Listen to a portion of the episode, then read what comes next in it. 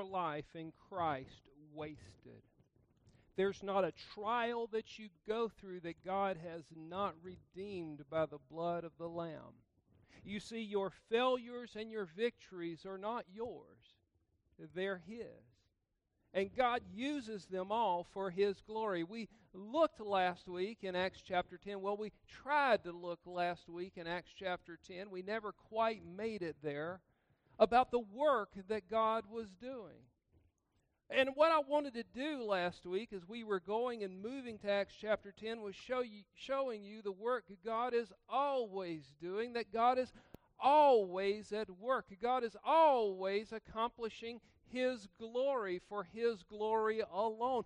We get to be a part of that, but it's not about us. We are not the central characters on the stage of life. God is. And so, as we were getting to Acts chapter 10, and we were looking at the story of Cornelius and Peter, when Peter's on that rooftop and the sheet is let down to him that shows the food that God is saying, now take and eat. He has no idea what's going on because he's in the midst of something quite opposite of what we're in the midst of right now. We're in the midst of isolation or, or quarantine, as they're calling it. He was in the midst of dispersion, and the church had gone out from him. And, and I don't know the days and the moments he sat there thinking, well, what in the world will we do? But God didn't sit there for one instant thinking, What in the world will I do? Because God already had a plan in hand. He already knew the movements and the moments He would make those movements. And Peter sees the sheet let down and the pronouncement of God to take and eat. And I'm fully convinced he had no idea the lesson that God was about to teach him until and the door knock happened, and all of a sudden there were servants of Cornelius standing downstairs saying, Come to our master, for he too has had a vision. And they explained the vision of the angel, telling him to send for Peter. And on the way, Peter gets there, and I believe it dawned on him that, yes, the Gentiles are for salvation too. God used a dispersion to get the, the understanding of salvation that Jesus came and he died and he was buried and he rose from the grave. I believe to the ears of Cornelius that Cornelius would begin a desirous journey that God would indeed save him. And he was it, being a devout man and a religious man with his family. And then Peter shows up and has the key to the gospel of grace that he unlocks the door of salvation in the whole household of Cornelius. We don't always know what God is up to. We don't always know what God is doing, but I hope when you start looking at the glory of God, you realize it's more than just about you. You see, we see the tapestry from the backside, the knots and the tags and the ties of the thread that have formed a beautiful picture on the front side. And one day when we stand in glory, we're going to look at the front side of that tapestry and go, God, you have been glorious this whole time. Even in my worst day, when I wondered where you were, in my most dreadful misery, when I asked about your sovereignty, even when I didn't sense and know your presence, you were there. And there wasn't a moment of my life that you did not hold hold in your hand. And we're going to see the beautiful work of God unfold before us. And we're going to go, God, you're even more glorious than I even knew you were. See, I wanted you to see the glory of God. For without seeing the glory of God, when we read the stories of Cornelius and Peter and we go through the account of Acts, then we sometimes can think there's that magic genie of the Holy Spirit. The Holy Spirit's not a magic genie, He is God. He is God as much as the Father is and as much as the Son is. And the Holy Spirit works on the counsel and coordination of God Almighty Himself in concert with the triune God. But we look at Acts and we see, well, they did this and this happened, and they did this and this happened, and they did this and that happened, and we think we can unlock a formula to God. You know the formula to God? Repentance and obedience. Humbling yourself before God, repenting of your ways, choosing His instead of yours, and obeying those ways. And that's showing that you are esteeming Him as God. Well, where are we going to pick up with today? Well, we're going to pick up in Acts chapter 10. Find your way there. But I'm going to sidestep it for just a second because I want you to pick back up with the glory of God a little bit more before we get there. Because I asked the question, and I believe I asked it last week. I asked a lot of questions last week, so I'm trying to remember. But the question was whose idea was it to create in the first place?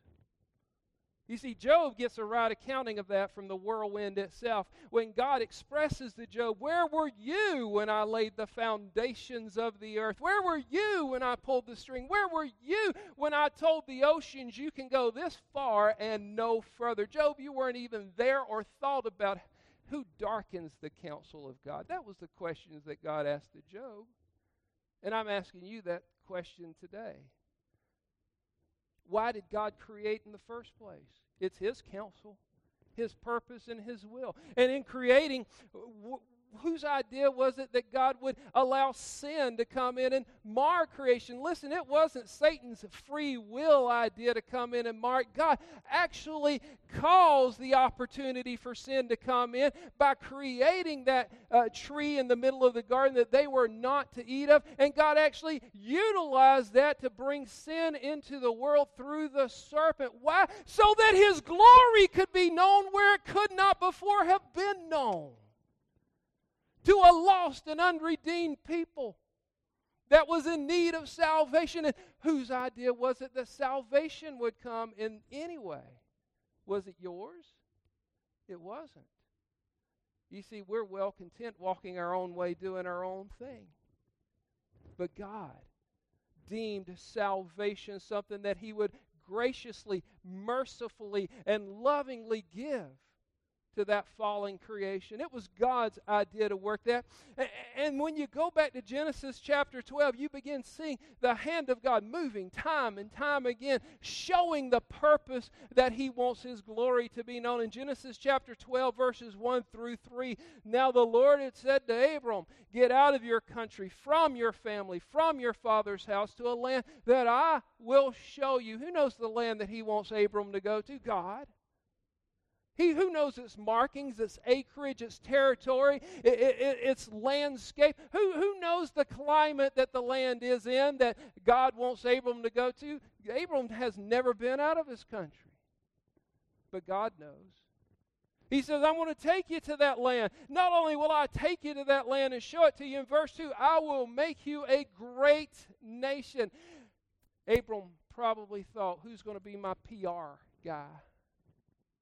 Who's going to be my political campaign manager? What platforms do I need to stand on? Do I need to be pro spear or anti spear? That never crossed his mind because it wasn't Abram's doing. It was God's doing. I will make you a great nation. I will bless you and make your name great, and you shall be a blessing. I will bless those who bless you. I will curse him who curses you, and in you, you got a pen on you?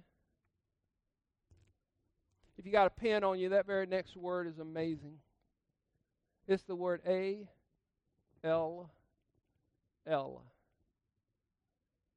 in Abram, God is saying to him, all the families of the earth will be blessed.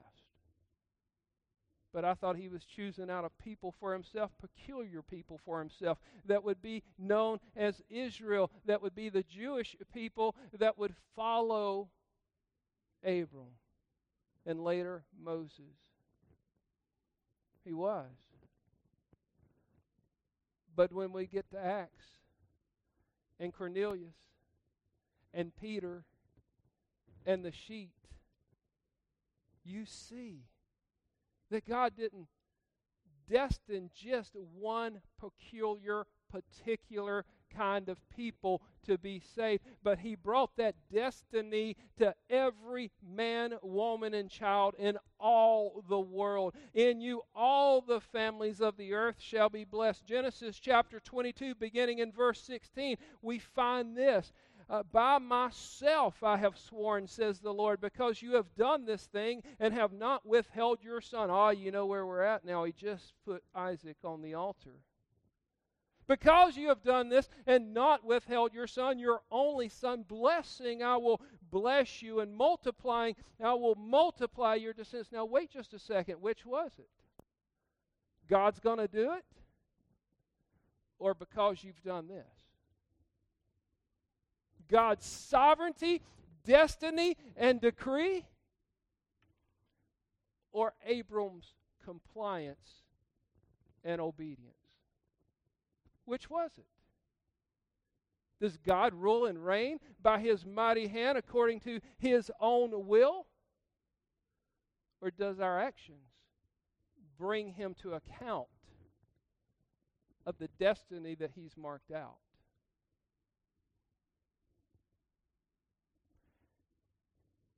God is sovereign.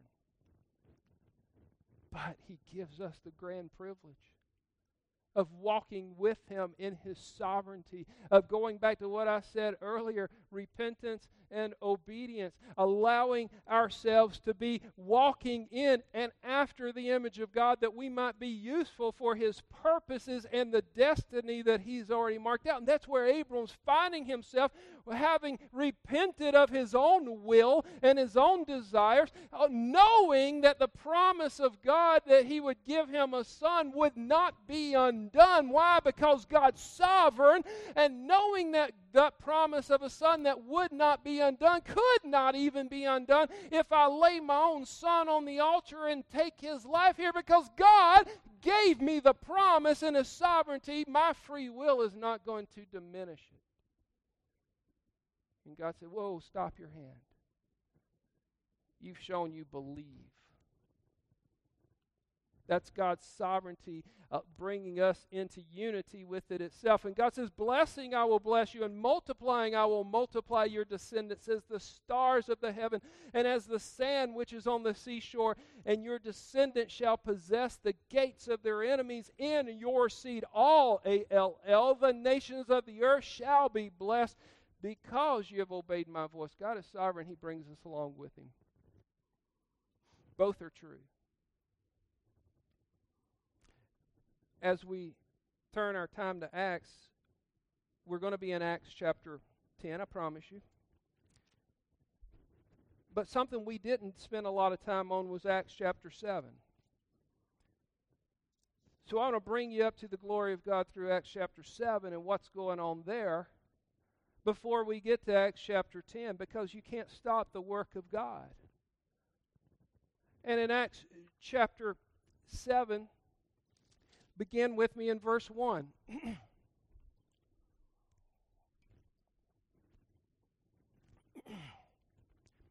then the high priest said, Are these things so?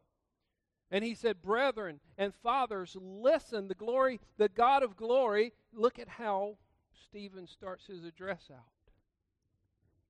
I wonder if Stephen was doing this as much for himself as he was for his audience. I wonder if he was reminding himself of the power and might and splendor and sovereignty of God as he begins this address. I sit down here every Sunday or down there or wherever I come to this podium from, and do you know what I do? I sit there and pray, and I say, God, you are holy and you are sovereign. Would you give me the words of your counsel that your people may be blessed? And the last thing I say before before I walk to this platform is I believe in the Holy Spirit. I believe in the Holy Spirit. I believe in the Holy Spirit. Why? Because I've got to remind myself it's not about me, it's about Him. And I wonder if Stephen is sitting there and he knows that he's got to give a true and faithful testimony, and he needs the courage and the understanding of the sovereignty of God that he says these words, not necessarily for the audience, although it landed where it ought to, but he said these words because he needed to be reminded of that. He, he says, Brethren and fathers, listen the God of glory. He starts with glory and he walks with glory. Appeared to our father Abraham when he was at Mesopotamia before he dwelt in Haran and said to him, Get out of your country from your relatives and come to the land I will show you. Then he came out of the land of the Chaldeans and dwelt in Haran. And from there, when his father was dead, he moved him to this land in which you now dwell. Was God not sovereign or was he? That's what he's asking to the people he's preaching to. Did not God do what he said he would do? Aren't you living here now? He goes on and he says, And God gave him no inheritance in it, not even enough to set his foot on. But even when Abraham had no child, he promised to give it to him for a possession and to his descendants after him. But God spoke in this way that his descendants would dwell in foreign land and that they would bring them into bondage and oppress them 400 pe- years. Oppress them 400 years. Hee Haw's old skit would go, Oh, that's bad. And I'm dating myself, aren't I? And the other person on Hee Haw would go, No, that was good. Well, how's that good? Because God got to show his glory in a place called Egypt because of the bondage of the children of Israel. And the humanitarian in us goes, but that's not fair of God. To subject those people to bondage? You know what's not fair? That God subjects a single one of us to salvation. You don't want what's fair. Because if we all get what's fair, then we will never meet him in the air we will never see his glory in eternity because we don't deserve that. And the fact of the matter is, we just read in Genesis where Abram was called to be the father of many nations. And we know that they got bondage in Egypt. Stephen's recounting that. He goes on to verse 7 And the nation to whom they will be in bondage I will judge, says God. Of course, he brought Moses in to be the judge, to bring that. And after that, they shall come out and serve me in this place. Then he gave him the covenant of circumcision. And so Abraham begot Isaac and circumcised him on the eighth day. Isaac begot Jacob, and Jacob begot the twelve patriarchs. And the patriarchs, becoming envious, sold Joseph into Egypt. But God was with him and delivered him out of his troubles and gave him favor and wisdom in the presence of Pharaoh, king of Egypt, and, and made him governor over Egypt and all his house. Now a famine and great trouble came over the land of Egypt and Canaan, and our fathers found no sustenance. But when Jacob heard that there was grain in Egypt, he sent out our fathers first. And the second time, Joseph was made known to our brothers, and Joseph's family became known to Pharaoh. Then Joseph sent and called his father Jacob and all his relatives to him, 75 people. So Jacob went down to Egypt and he died, he and our fathers. But that's good because Israel got delivered and found, fa- and found food in the famine. No, that's bad. It's still within the hands of the sovereignty of God. I'm going to preach a sermon in a couple of weeks. I think D. James Kennedy gave this message. And we're going to see how the people, having received from Pharaoh's hands the sustenance they needed became dependent upon it and was willing to sell, sell, sell, and give, give, give till they were actually servants of Egypt itself for the dependency that they themselves needed, or so they thought. But it was good in the fact that was God's plan for glory to be known. Then Joseph sent and called his father. Oh, we've said that one, I'm sorry. Pick up in verse 17. But when the time of promise drew near, which God had sworn to Abraham, the people grew and multiplied in Egypt till the other another king arose who did not know Joseph. Everything God said to Abram, came to Joseph, to Egypt, 400 years of servitude. All Stephen's doing is recounting the works God has completed.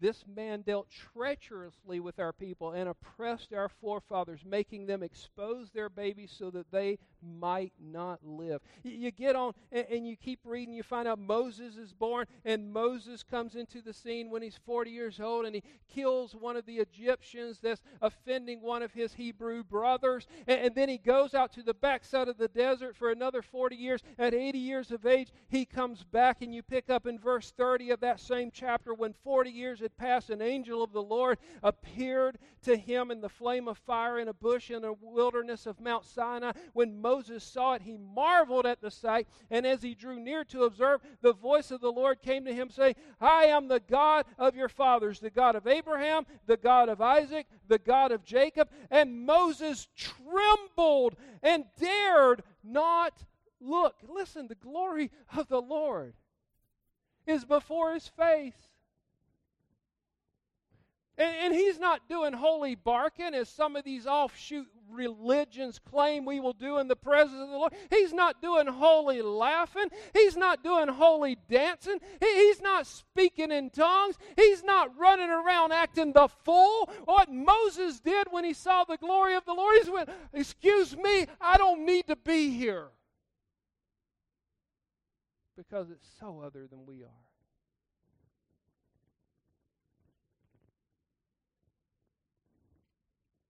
Then the Lord said to him, Take your sandals off your feet, for the place where you stand is holy ground.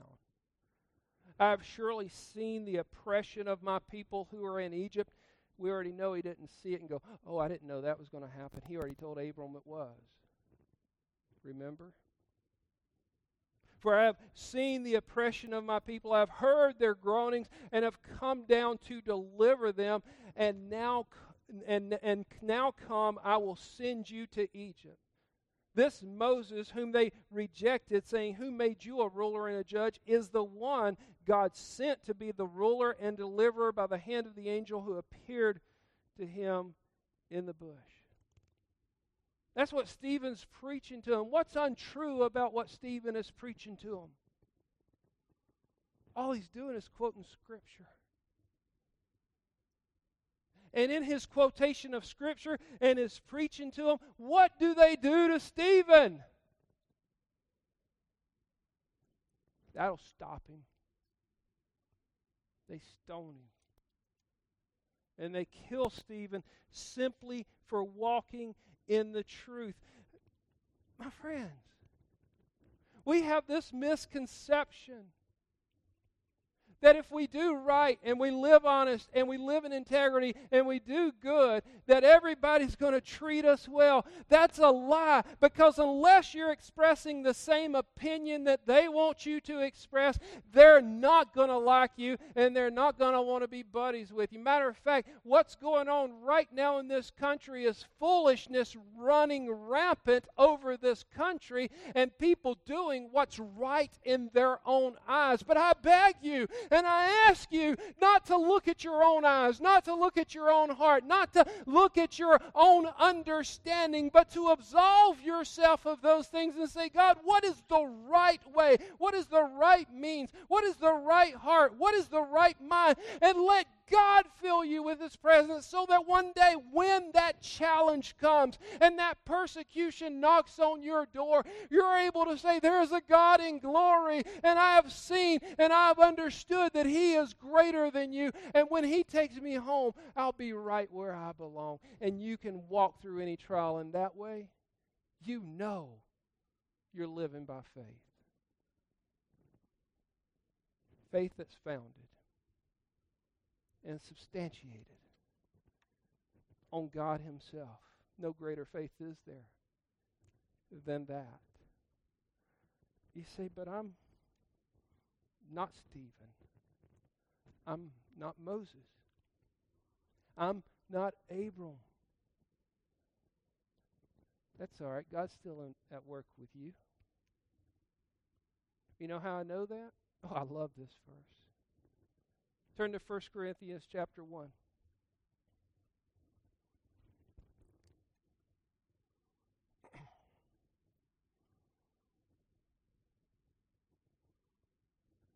Pick up verse 21.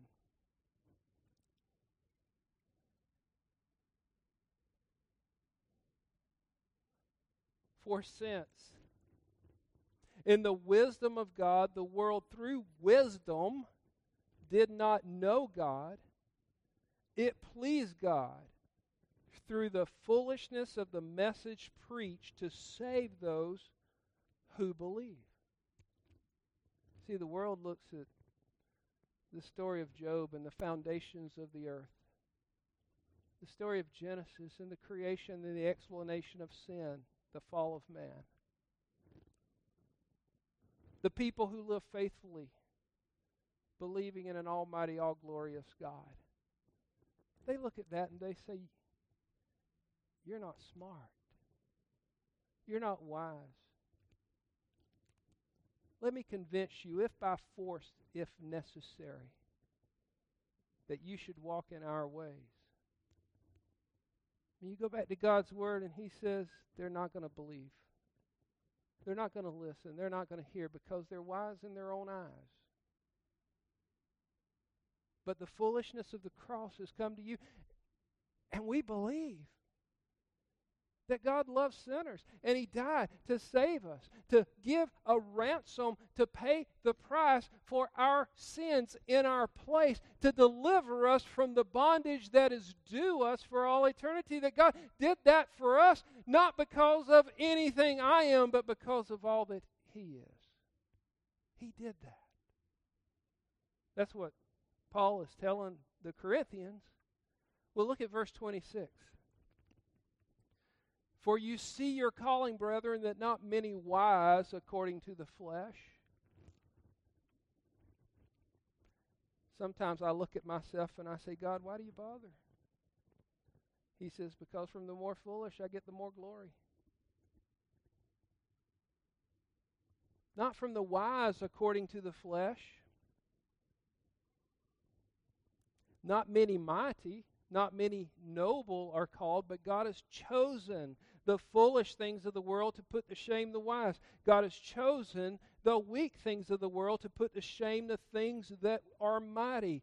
And the base things of the world and the things which are despised, God has chosen. And the things which are not, to bring to nothing the things that are, that no flesh should glory in his presence.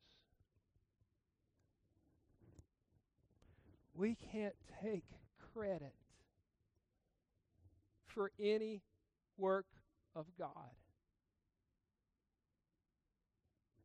When you walk faithfully and you see yourself living fruitfully, and God is producing in you works that are bringing others closer and closer and even into the throne room of God as they receive salvation, there is not one moment of that that you can stand back and go, and show the Superman emblem on your shirt. Because it's not you, it's Him. No flesh should glory. That as it is written, he who glories, let him glory in the Lord. Why? Because he's the only one worthy of it. God's works comes by his own hands. Turn to Acts chapter 10. See, I told you we'd get there.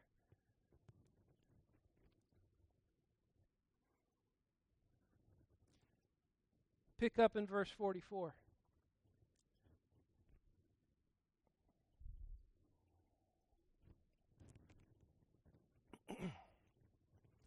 While Peter was still speaking these words, the Holy Spirit fell upon all those who heard the word. And those of the circumcision who believed were astonished, as many as came with Peter, because the gift of the Holy Spirit had been poured out onto the Gentiles also, for they heard them speak with tongues and magnify God. Then Peter answered, Can anyone forbid water that these should not be baptized, who have received the Holy Spirit just as we have? And he commanded them to be baptized in the name of the Lord. Then they asked him to stay a few days. You've read all that, and you see that God is the one that positioned people to share that news. God is the one that gave the vision. God is the one that brought Peter to Cornelius. God is the one who gave creation as an evidence of the glory of God that we would even desire to pursue Him in the first place. And God is the one who gave the record of God's works that dispersed the church because of persecution and then united the church because of salvation going to the four corners of the land. God is the one who did all that. And you and I don't define it, and we don't control it. And when you get to Acts chapter 11, read verses 1 through 3. Now the apostles and brethren who were in Judea heard that the Gentiles had also received the word of God. And when Peter came up to Jerusalem, those of the circumcision contended with him, saying, You went into the uncircumcised men and ate with them. You see, that wasn't their definition of church. That wasn't their definition of salvation. They believed it was just for the Jews. And they were calling Peter on the carpet for that. But you know what you can do? Only thing you can do is a test to the works of God that you know. That's all you can do. You can't make people believe. You can't make people trust. But just attest to the works of God that you do know. That's all Peter did. He simply attested. He didn't dramatize it, he didn't put on some kind of show in front of them. He just simply started teaching them the works of God that was going on that he saw and he knew. And beginning in verse 4 of chapter 11, Peter explained it to them in order from the beginning, saying, I was in the city of Joppa praying, and in a trance I saw a vision, an object descending like a great sheet from heaven came down on me it by its four corners, and it came to me. When I observed it intently and considered, I saw four footed animals and of the earth, wild beasts, creeping things, and birds of the air. And I heard a voice saying, Rise, Peter, kill and eat. You heard this story before, didn't you?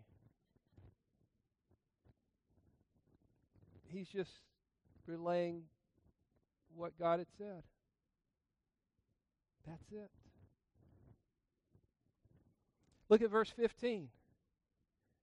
And as I began to speak, the Holy Spirit fell upon them as upon us at the beginning.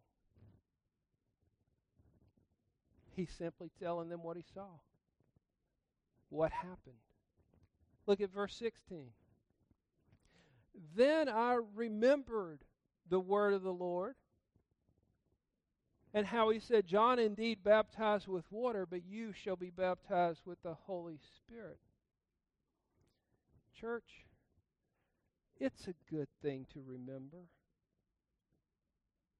It's a good thing to remember what God has done in your life, what God has spoken to you through His Word, what God has used you for for His glory, so that you keep firm and foremost that God's got this. He remembered what Jesus had said. And he relays that remembrance to those in Jerusalem. Look at verse 17.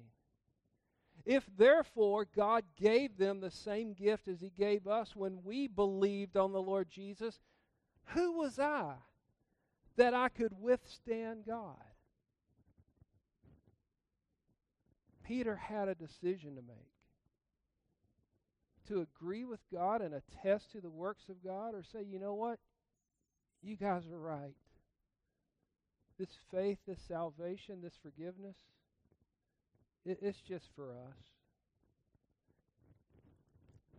Church, we have that same decision to make. Who is salvation for today? Just the ones that already belong? Or the world around us that God is calling to Himself. You, you, see, Peter had to say, I'm just going to believe the works that God has done. I'm just going to attest to the things that I have seen and I have known. I'm just going to share that God is good. And He did something with the Gentiles that brought them the same salvation that it brought us. And, and the believers in Jerusalem have to make that decision too. Look at verse 18. When they heard these things, they became silent and they glorified God, saying, Then God has also granted to the Gentiles repentance of life.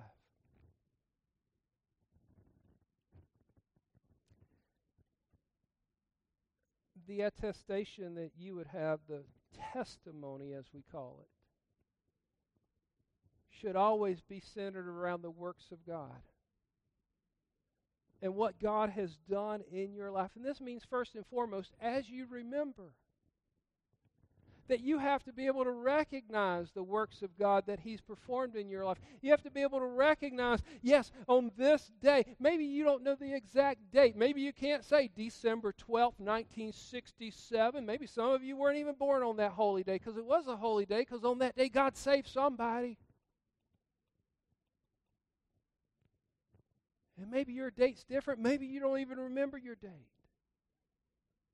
But do you remember and can you recognize and can you attest to and share a testimony that on a day I remember it because I heard the preacher preach? I remember it because my VBS leader said this. I remember it because my mama was sitting at the table when she told me about this. I remember it because I remembered that I needed a Savior. Can you remember a day that you understood you needed a Savior and that you said, God, please save me? Do you recall it? Because if you do, you have an attestation you have a statement, you have a testimony that you can share with somebody about the works that God has done. And when you share that, don't think if somebody looks at you and goes, You're crazy, or if somebody looks at you and go, Who I need that same Savior, that there was anything about you to bring them to either one of those decisions. The fact of the matter is, it was only because the Holy Spirit got involved in Peter's testimony at Cornelius' house that they trusted and believed. It was only because the Holy Spirit got involved when he shares this with the Jerusalem council that they go, oh, Gentiles can be saved too.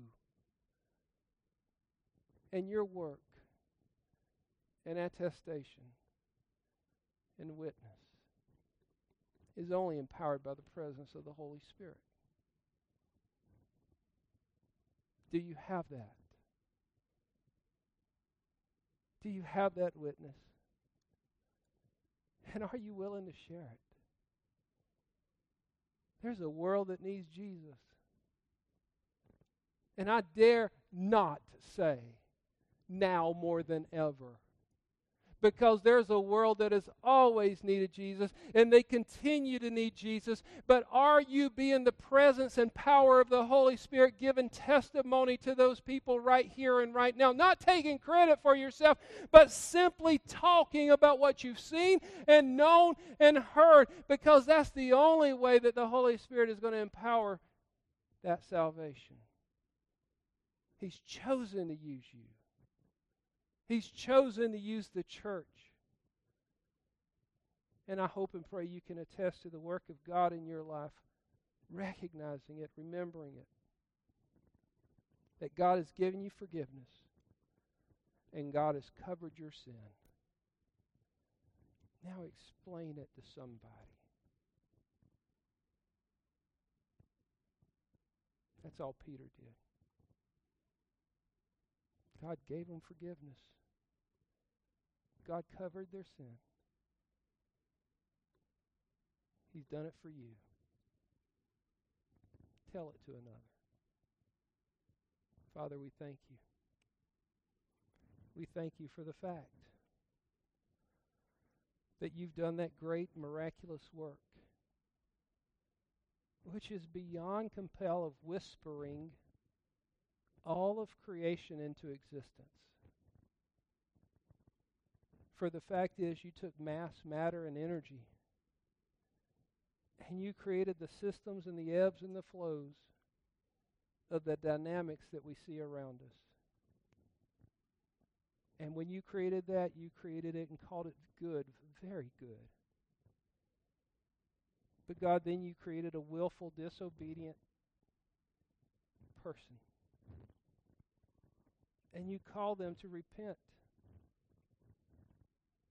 and to obey. And that willful, disobedient person, many times over, clenches their fist at heaven and says, No. But, oh God, you draw. And that willful, disobedient person, by the testimony of the saints and the work of the Holy Spirit, has oftentimes said, Yes, God, I need a Savior. And has bent their knee before you, God, saying, I repent of my sins and I trust in you for salvation. And you cover it. You cover their sins by the blood of the Lamb. You cover their sins and remember them no more. And you gift righteousness, God. For by grace we have been saved through faith, and that not of ourselves. It is the gift of God, not of works, lest any man should boast.